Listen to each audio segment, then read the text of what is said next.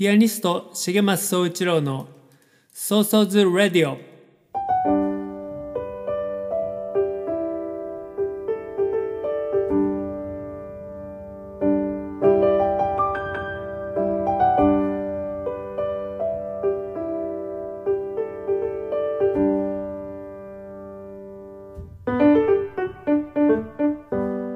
この番組はピアニストの重松総一郎が音楽や芸術に対する思い日々の活動のことアーティストとして生きるということ生活や社会子育て政治のことなど気軽に話す番組です。その日の即興演奏など音楽も豊富にお届けします。皆さんこんにちは。ピアニストの重松総一郎です。ソーソーズレイディオ第8回になりました。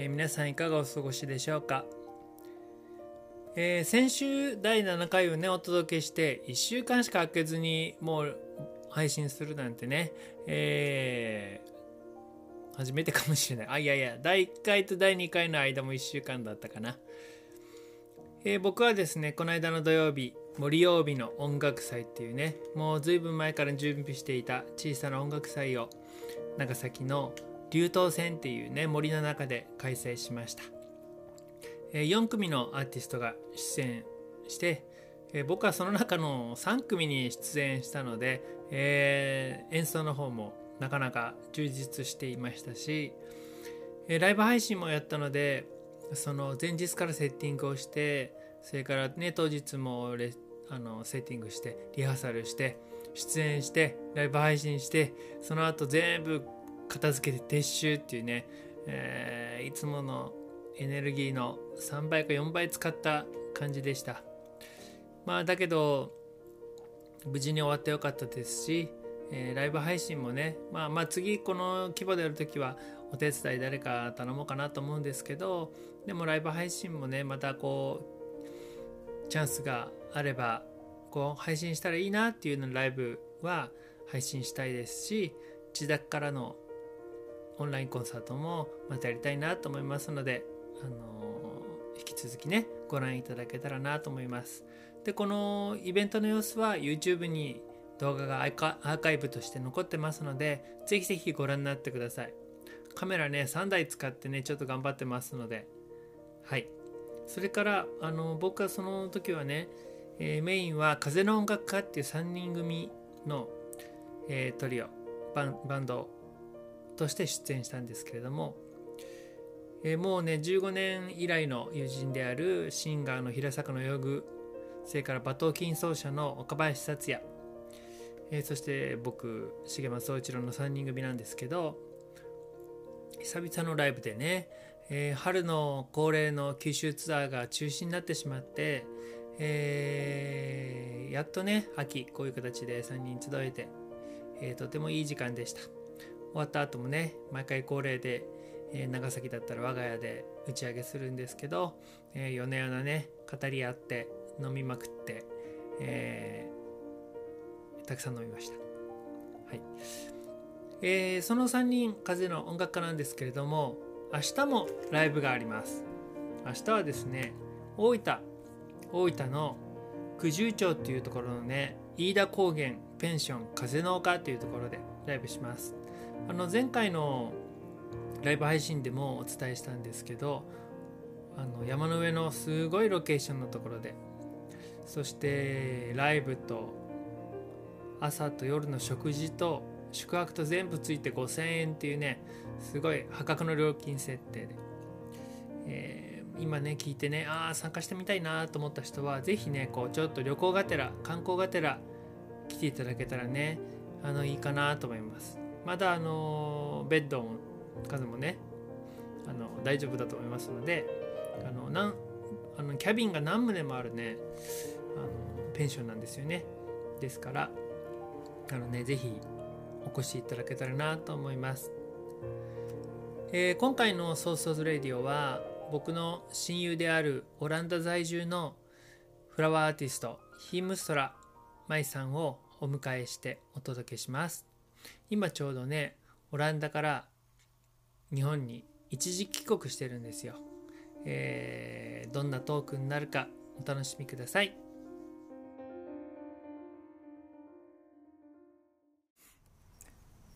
えー改めまして皆さんこんにちは。ピアニストの重松総一郎です、えー今回は、えーゲストに友人であるヒームストラ舞さんをオランダよりお迎えしてお届けしますオランダよりっていうのはリモートとかじゃなくてちょうどあのオランダから日本に帰国している舞ちゃんに、えー今これ我が家ですけどのお庭に、えーカメラじゃないやマイク置いてますけどお庭から2人で話したいなと思います、はい、ちょっとじゃあ本人に自己紹介してもらおうかな。はい。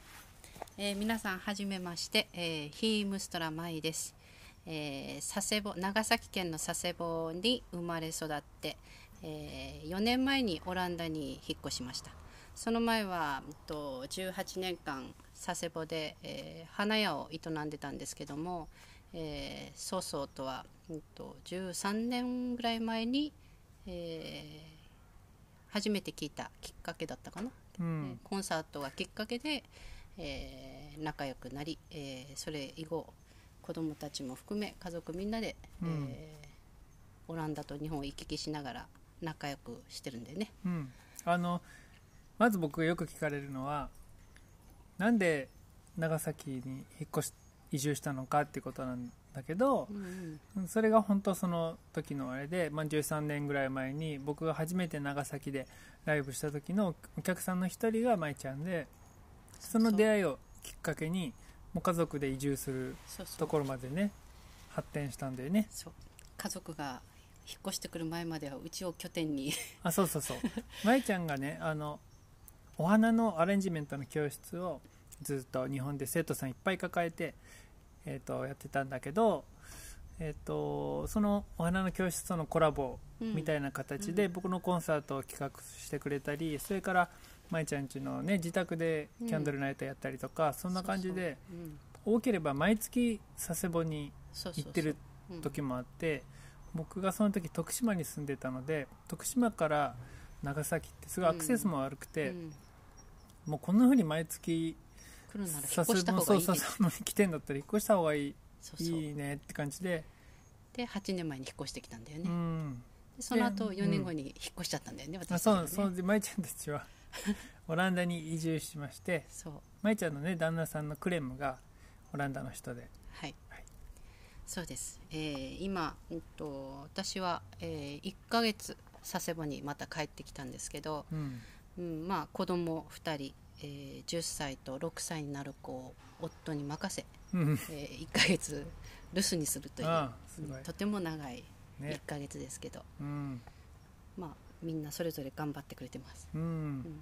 まあ、ちょっとみんなが気になるのはこのコロナの中うん、どう出国してどう入国してきたのかっていうのが気になると思うんだけど。そうえーオランダは今あの感染率がすごく増えてて、うん。毎日1万人あの感あ染。そんなに？そうなんです、うんそれで私が出国する前、えっと、2週間前は、えー8000人。で、オランダに行くぞって決めたのは1ヶ月前の時は、うん、と3000人とかだったのでもう本当にうん。急上昇してまして。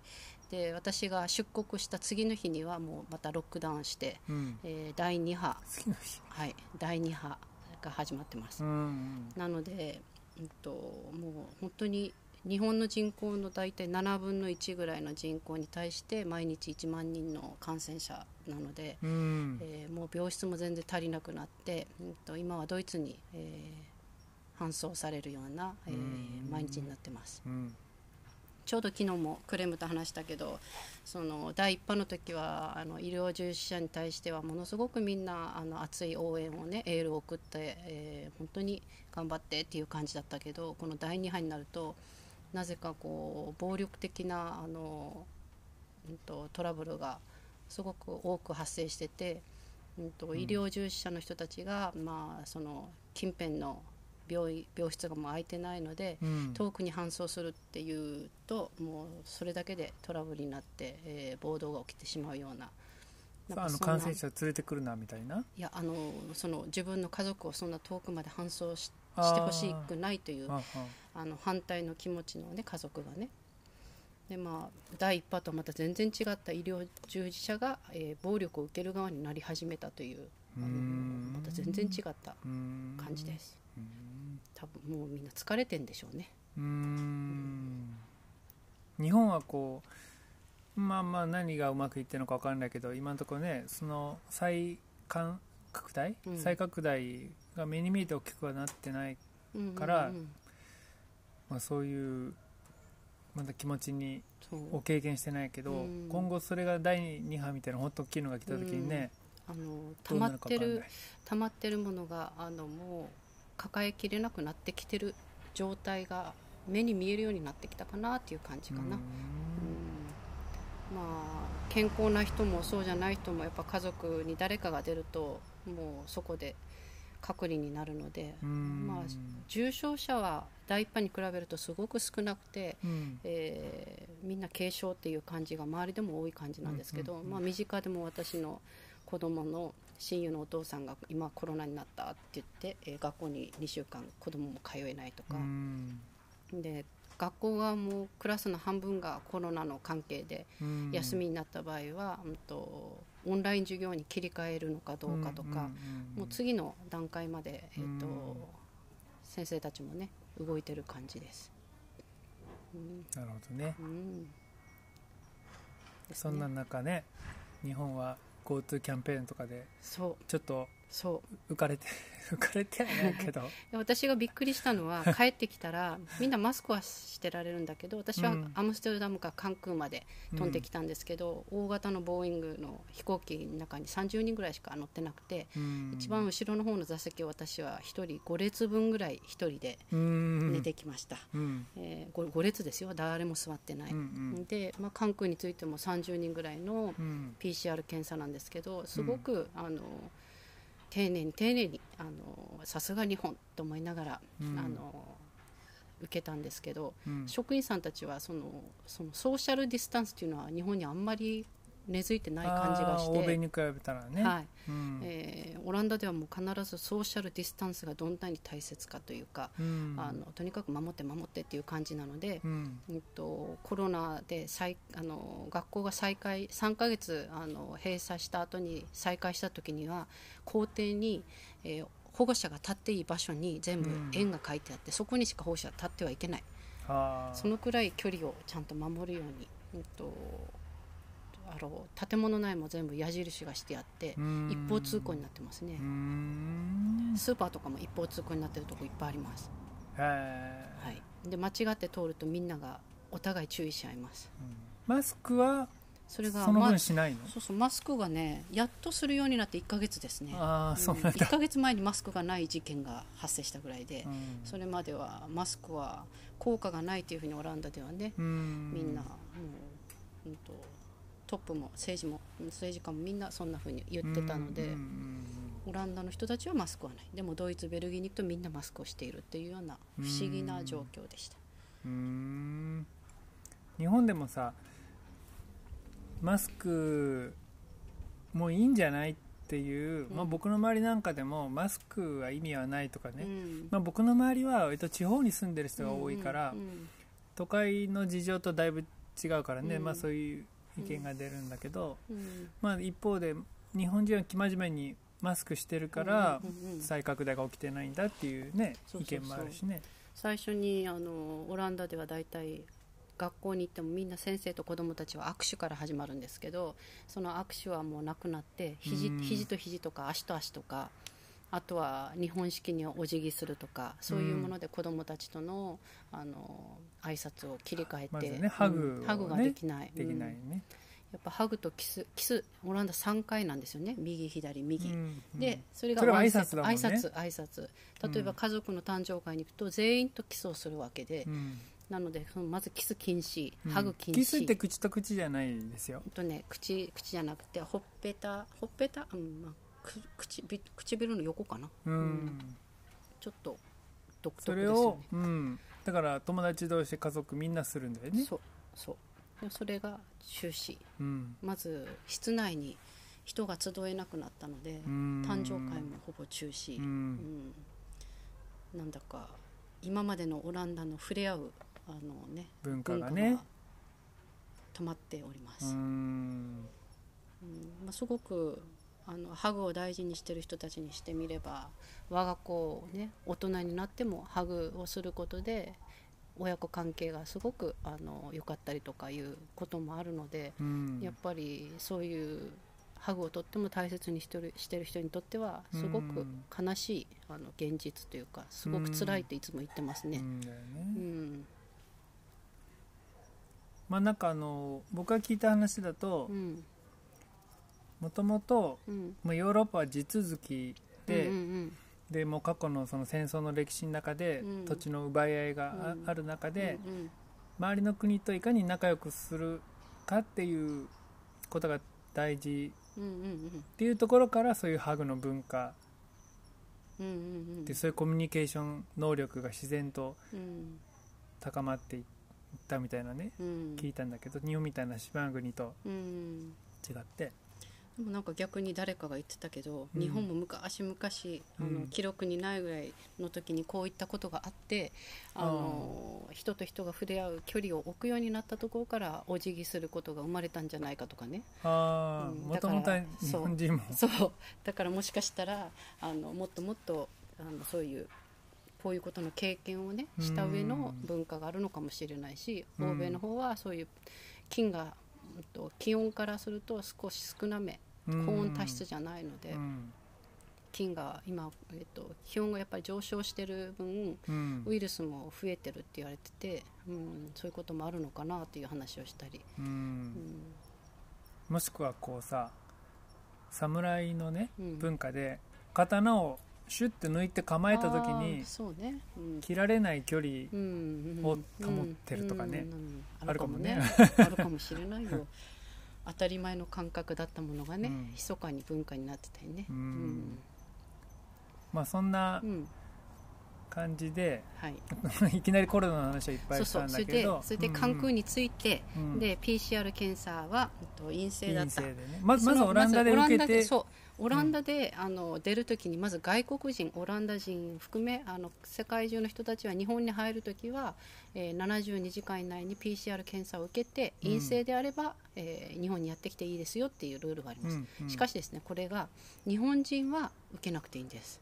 うん。で 日本に日本オランダに住んでる日本人私みたいな人は受けなくていいっていうルールなんですよね、うん。でそれは私はちょっと納得いかなくて、うん。飛行機に乗る人たちがみんな周りを受けて陰性だから乗ってる。でうん。も私は検査しないで乗るっていうことはちょっとおかしいと思って、うん。で、まあ、たまたま子供も私もちょっと風邪気味だったので、うん。まあ、いっそのことあのえ飛行機のチケット延期してでも、うん。あの PCR 検査を受けて陰性が分かれば安心して乗れるということで受けてきました、うん。で、まあ、もう本当に PCR 検査が全然足りてなくてオランダはね。うん。だから毎日1時間半の距離のところ2時間距離のところまで行って受けないといけない状況が続いててうん。しかも検査28 24時間から48時間後に検査結果が分かる、うん。でそして、えー飛行機に乗って陰性が分かって飛行機に乗ってやってきたんですけどうん。で大阪でも関空でも関空でまた受けてね。それから、えーそれでまた陰性だ陰性で、ええ。でふ普段だとオランダから佐世保まで帰るのに1日で帰ってくるんですけどなんせ福岡空港が空いてないので、うん。関空か成田しか降りあの降りれない。な関空ので間ありたね。はい。うん。で関空で、えー降りてそれからレンタカーを借りて、えー公共交通機関を使っちゃいけないというね使えないんです。はい。そうなんです、えーなので、えー自分でレンタカーを借りて、えー初めて、えー大阪から帰ってきました。運転してはねい。長距離一人で時差ボケの中。そう。怖いよ。もう怖かったっていうかすごいでも楽しかったね。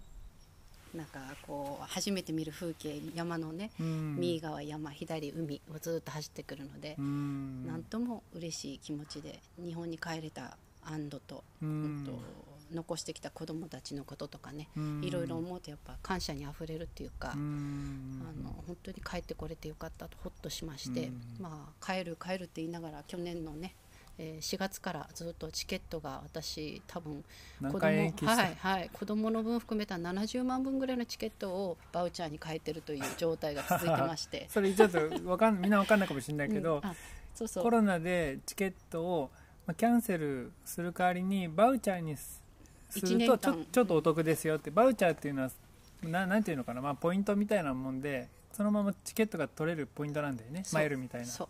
だから1年間有効期限があって1年間内に使ってねっていうお金に換える代わりに、えーまあ、ちょっと、まあ、貯金されてるって感じね、うん。うん。まあ、それがあるのでもうもう行こうと決めまして。で、うん。私母があんまりあの体調が良くないのでもう会えるか会えないかどうかこの冬もし、えー感染拡大すればオランダから出れなくなる可能性もあるし、うん。今のうちだっていうことで決めてきたんですけど、うん。まだ母にはあの、えー待機がしっかり終わってそれから、あの会うというあの感じなのでまだ会えてないんですけどね。うん。あの昨日でその2週間の待機が終わって、うんうん。晴れて今日はそう。ねこうやってね会って話しているという感じです、はい、明日初めて母に会いに行けるのでうん。ねすごく楽しみですけどやっぱり何度施設に相談してもお母さん今介護施福設祉、はい、うん。介護福祉施設に行って、ね。えーガラス越しに。ガラス越しオランダからはるばる来たのにガラス越しでしか対面しちゃいけないという。で母がどういう、ね、認知もちょっと入ってるのでどんな状況かも読めず、うん。書いたお手紙は読んだかしら？どうしてるかしらっていうのがずっと続いてて、ううん。んやっぱりこのコロナがなければ、あのすぐ母にも会えたし、うん。えっとちょっと体調悪くて病院に搬送されても駆けつけれたけど、まあ、日本にいる人たちもみんなそうですけどね。やっぱり家族に会えないっていうのが一番不安の不安というかうん。ストレス、まあ、寂しさとうん。心配といろんなものが積み重なってのコロナかなという感じがしますね。う。ん。しかもあれなんでしょガラス越しでうん。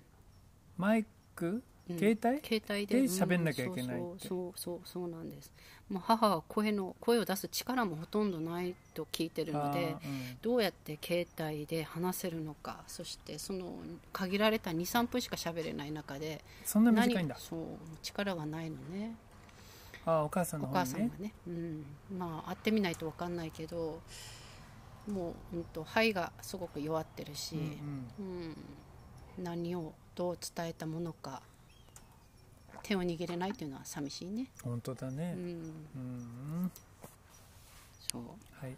でもねまあ母に会えるだけでもうん。すごく恵まれてるし、うん。まあ、父も帰ってきて、えー母に会ってねっていう気持ちを伝えてくれたからうん。帰ってこれたわけで、うん。やっぱりこの状況帰れない人たちもたくさんいるしね、うん。あの会えない人もたくさんいるからね。うんそうだよね。オランダで、に住んでる日本人はさそうなの、まあ、うん。みんなほとんど帰れてないもんね。そう。うんついつい3日前もあの友達ヨハンあお息子の友達ねうん。のお母さんが日本人なんですけどお父さんが既得になったからすぐ帰るって言って2ヶ月うん。あの子供を置いて帰るって言って飛行機に乗ろうとしたらもうお父さん亡くなっちゃって、うん。もう間に合わなかったって言うけどもうとにかく日本には帰るって言って今出発して帰ってきてるけどね、うん。なんかやっぱりあのコロナでなければそのまま葬儀にも出れるんだけど、うん。まず待機があるので、うん。葬儀にも出れない。まあ帰たどり着いたけどオンラインでの葬儀に出るとかそういうことが当たり前になってることもね、うん。うん切ないですよね。うん。本当うね、ん。まあそんな寂寂ししいい感じになっちゃいましたけど。ね。あのね今回あの、まああの舞ちゃんにこうやってゲストで来てもらうのは1回じゃなくて、うん。まあえっと日本にそう日本にあとね。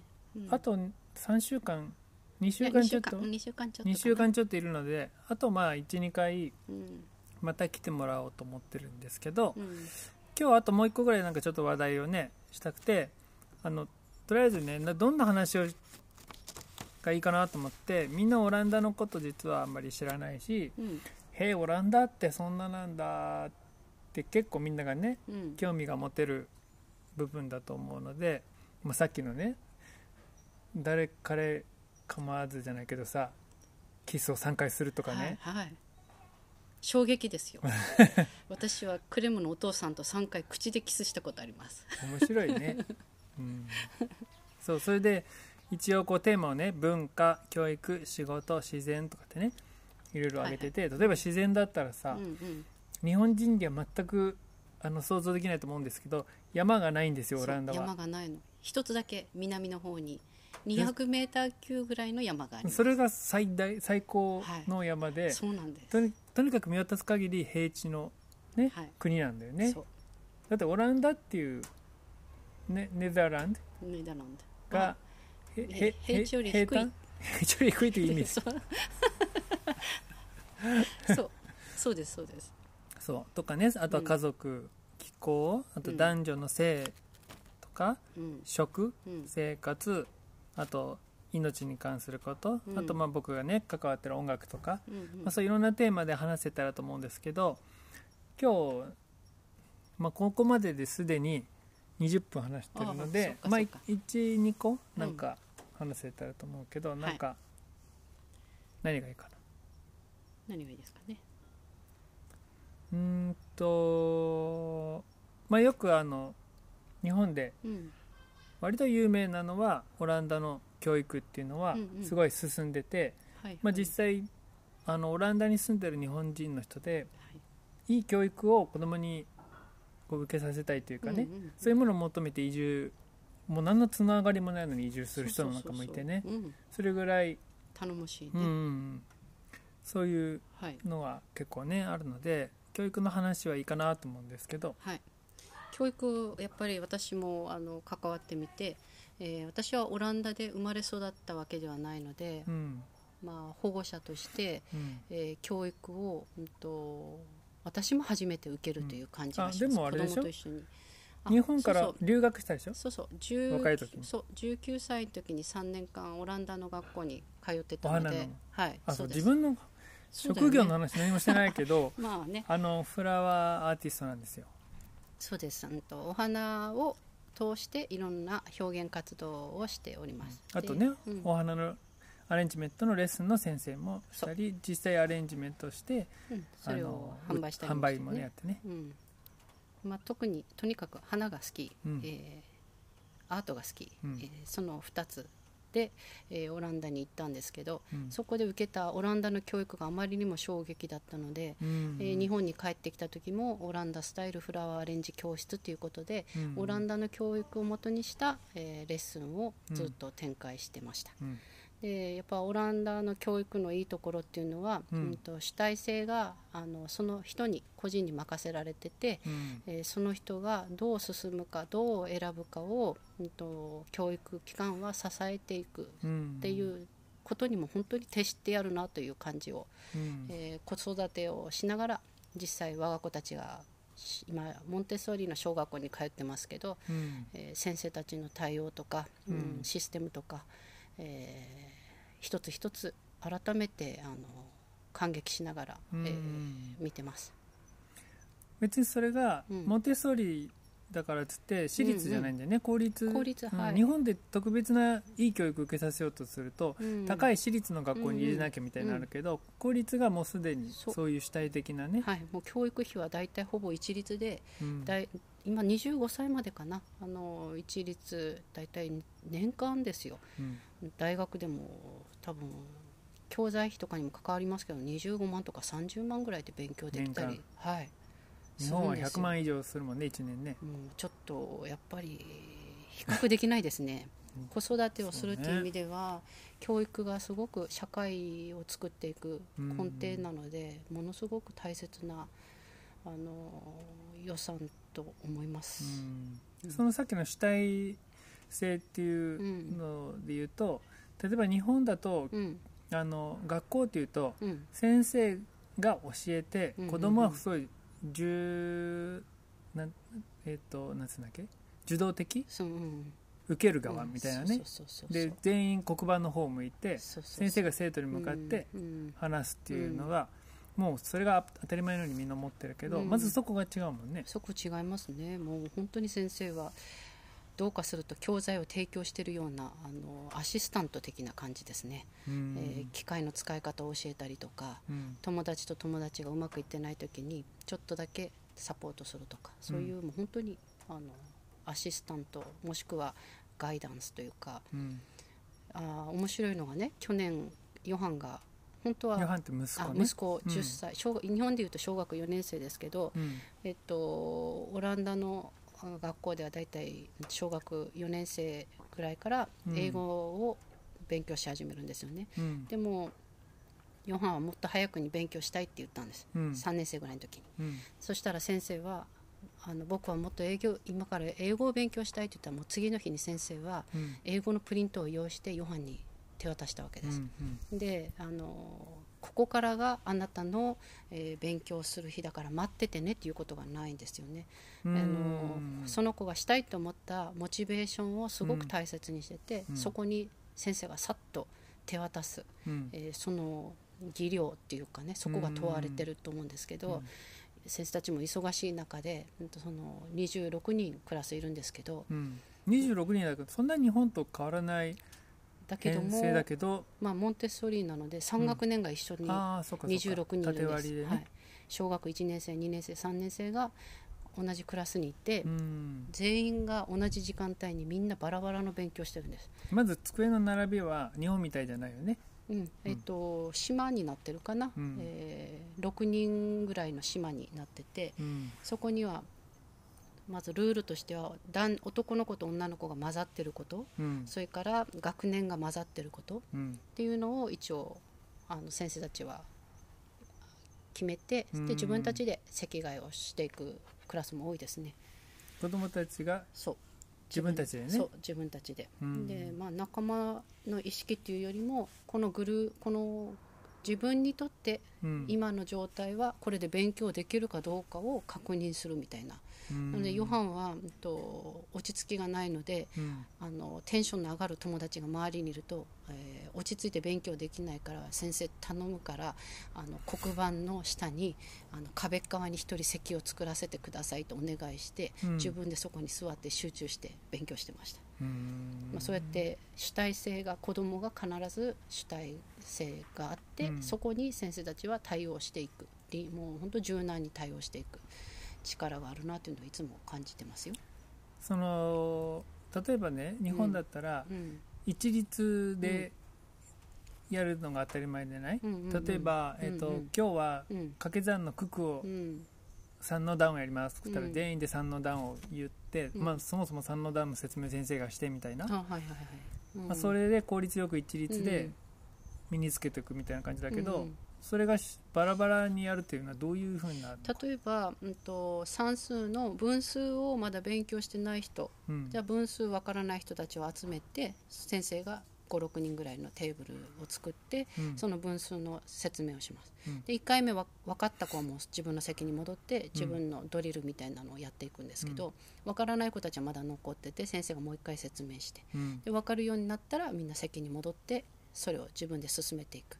っていうふうにその段階に合わせて、あのうん学年に合わせてじゃなくて、うん。あの内容に合わせてうん。集わせるというような、うん。例えば、えーお父さんがイギリス人でお母さんデンマーク人で家では英語で家庭では喋ってる、うん。でその子にとっては英語を勉強するっていうのは初心者の英語じゃないので、うん。もう2学年ぐらい先を進んだ学年のところに英語教育は一緒にうん。セットになって勉強してるっていう感じで、あのーとにかくそのレベルに合わせてというか、うん。なので本人が勉強したいかどうかのうん。モチベーションをちゃんと高めれるかどうか、うん。そこに、えーやり遂げる力を育ててるか、うん。えーそれを先生たちは常に把握してる感じです。すごいね。すごいと思いますよ。うん。先生たちの能力が素晴らしいと思いうん。ます、まあ大変じゃ大変だよね。大変なんだけど先生たちもやっぱりオランダの教育を受けて、うん。えーさらに先生になる教育を受けてるので、うん。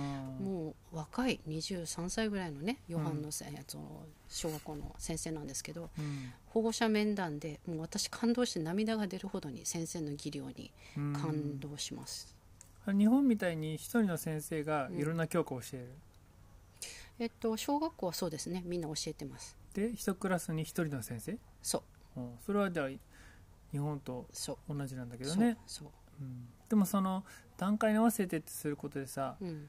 落ちこぼれがなんていうの出ないというか、うんうんうん。日本だったら同じことをやって同じテストを受けるから、うんうん。できる子できない子の差がはっきりうんうん。出て、うん。みたいになっちゃうけどそれがないのかな？ないというか分かりにくいというか。もうあんまりねあの子供同士も、うん。と優越を感じてるっていう感覚はなくて、うんいいあのねうんなんかまあ我が子たちのこ言葉を聞く限りでは、うん。うんとあの人は人気者でとかうん。あの人はあのかっこいいとか、うん。そういうなんていうか人と人を比べるような会話が一切ない感じ？うん。ちょっと不思議ですよね、うん。日本育ちの私とすると。うん。なんていうか常に優越をがあの社会の中にあるというかうん。それが社会の中にない社会、うん。みんなが違うっていうことは当然、まあ、いろんな文化背景の人たちが一緒に住んでるので、うん。あの正しさを求めないというか違いを知ることを求める。うん。けどそれが正しうん正しいそうそうそうそうそうん。だから一緒にいてあの苦しさが感じずにやっぱうん。幸せってそういうところから子供も大人も感じれるのかなって思うかな。もう日本今どんどん逆を言っててうん。違いを、うん。まあ僕らが子供の時もうん。厳しかったんだけど、うんうん。ちょっと今ね黒猫大和のあ音が聞きました。うん。あのー例えば僕らが子供の時も校則の厳しいのがうんうんうん結構うん社会的には話題で映画になったりとかねスカートの長さは何センチ、うん。眉眉毛に髪爪がが爪が何センチとかねあったね。でそれうがん。なんかいまだうにん。残っててうん。より厳しくなってる。うん。なんか僕の友達の学校の校則にはパンツは女の子のねうん。パンツは白じゃなきゃいけないってあるらしくて気持ち悪い。なんで気持ち悪い。病的だと思います。そうそうそう。うん。あとあの僕うちの娘がね行くことに今後なるうん。中学校がありますけど、前その中学校の通学路に家がうんうちがあったんだけど、見てると真冬でもうん。コート着てないのね。あうん。制服なの、うんうん。でやってよくてもママフラー、うんあとはなんかあの女の子だったらさスカートの下にねね。ストッキングをうん。寒い時履いたりするでしょ、それもね履いてなくて全員短い靴下だけとかで、うん。なんかそそのなんか縛り付ける意味に対して、先生に例えば「なんで先生これこんなパンツ白じゃなきゃいけないんですか?」うん。って言っても先生が答えれない。けど押し付けるみたいな、うんおかしな状態だよね。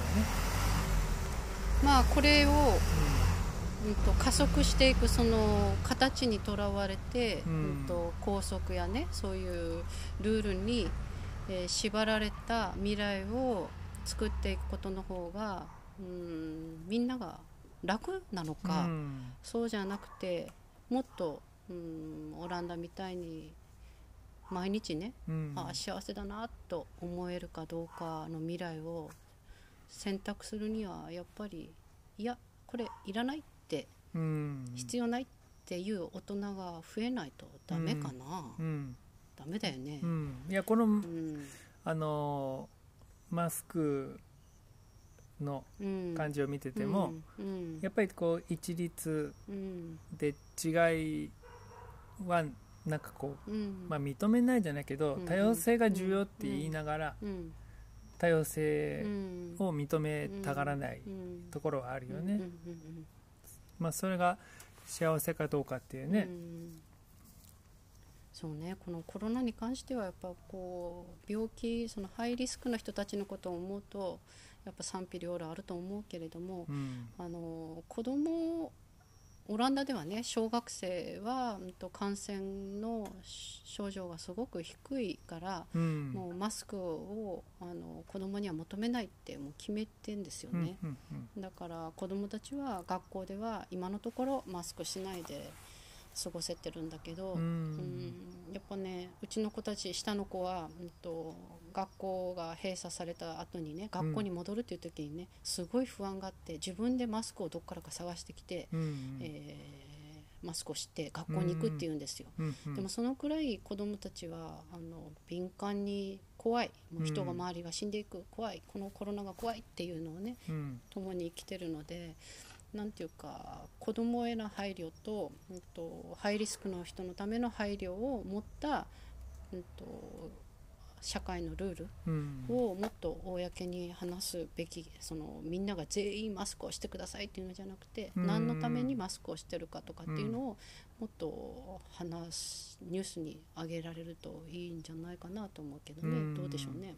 日本はその、まあ、小学生すごい生真面目にマスクしてるけど、うんうん。先生にしろって言われたからしてるんであって自分で予防した方がいいからとかじゃないよね、うんうん。だから例えば教室の中は3つになってるからまだわかるけど、うん。通学する時にうん。外でうん。一人でね、うん。ランドセルそうやって歩いてる時もうん。真面目にマスクをやっぱしてて、うん。まるで空気中にコロナのウイルスが漂ってるかのようなね、うん。感じだけど、うん。あ今これね12時の時報ですこういうことも海外に住んでると懐かしい音がね。これで佐世保の歌だもんね。オランダではありえないね。あの月に1回ねあ月曜日にお昼にこうやって鳴るんです。サイレンが。それは緊急のあの一応システムが作動してるかどうかの確認、ね。そうそうそう、うん。毎日ですよねこれね。毎日毎日。そっか。はい。まあちょっと話題は話はねそう尽長くなっきないんだけちゃうね。ど長くなっちゃう今日はまあここまでにはい。しようか、はい、まだあとねあのもう一回ぐらいあと2回ぐらいできたらと思うので、うん。ラジオ聞いた人であこんなこと聞きたいんだけどあっていうのがあればメッセージを送ってください。はい。あの僕らのあの連絡先知ってる人は直接でもいいし僕のウェブサイトの問い合わせフォームからでもうん。できますのでぜひ送ってください。はい、じゃあまたね次を。はい、また次聞いてくださいね。はーい。はいここで一曲聴いてください。重松紬でショートカットの女の子。帽子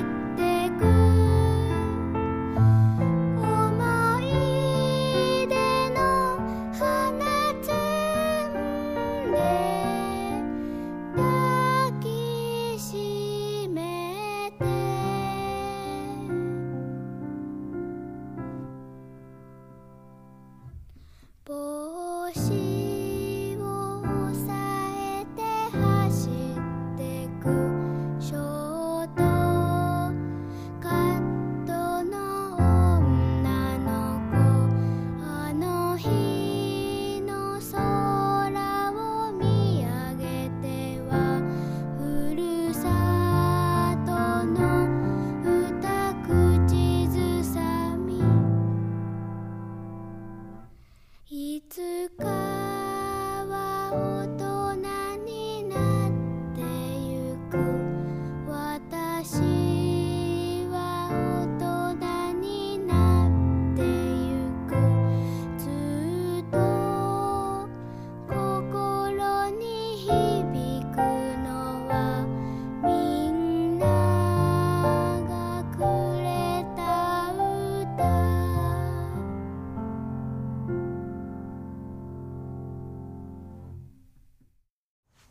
えーいかがでしたでしょうか？今日はねあのオランダから帰国中のヒームストラ舞さん僕のね大事な友人ですけれどもを迎えてのゲストトークでね。はい、はいでした。うん、えっ、とまたねやりますのでねあの楽しみにしてください。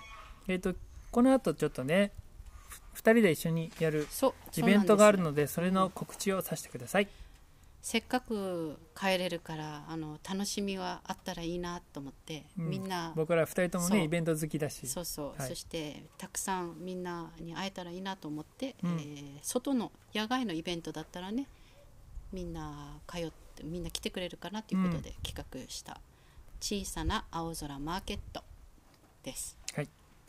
えー、と今週末10月30日金曜日31日土曜日11月1日日曜日、えー朝の10時から夕方の4時まで、えー入場無料で開催します。はい。えー場所が、はい、場所は、えー長崎県佐世保市茂雄町2654-5です、えー駐車場は一応ありますけれども乗り合わせてこれたらうんいいかな、まあ、うん。でも今日も朝からね2人であみんなでピアノをおいしょおいしょと運んで。ねはい、野外ライブを僕はねはい。するので。あの今住所言ったけど場所の名前はもともと舞ちゃんがお花屋さんをしていたうん。オランダの花屋さんのスペースね、はい、敷地大きな広場があるので、うん。そこでやるね。そうです。でそもそもピアノを1日毎日3回、そう。時間あうん。パフォーマンスするうんんでね、ちょっとそれ紹介しようか、うんでもちょっと僕の方からじゃあ先するね。うん。えっ、と重松総一郎野外ピアノライブ。1日3回やります。11時からと13時からと15時からそれぞれ30分ずつやります。でその3回を同じことじゃなくて、えー違った趣向でやろうと思っていて11時からの回は、えー、と僕と舞ちゃんの舞ちゃんのお花のうん。と僕のピアノの、うん。えー、とコラボレーションで、まあ、イメージ的にはどういう感じかね、まあ、目の前でみんなの目の前で花のアートを作り上げるのと僕のピアノがの生演奏がはい、こう即興的にね絡み合っていくっていうようなね。はい、イメージはねやっぱこの秋のうん中にみんなと一緒にこう空気を一つあの感じれるようなうね、ん。溶けていけるようなそういう時空間にしてきたらいいなと思ってます。はい。そしてうん。午後1時からの回は僕のピアノのソロです。うん。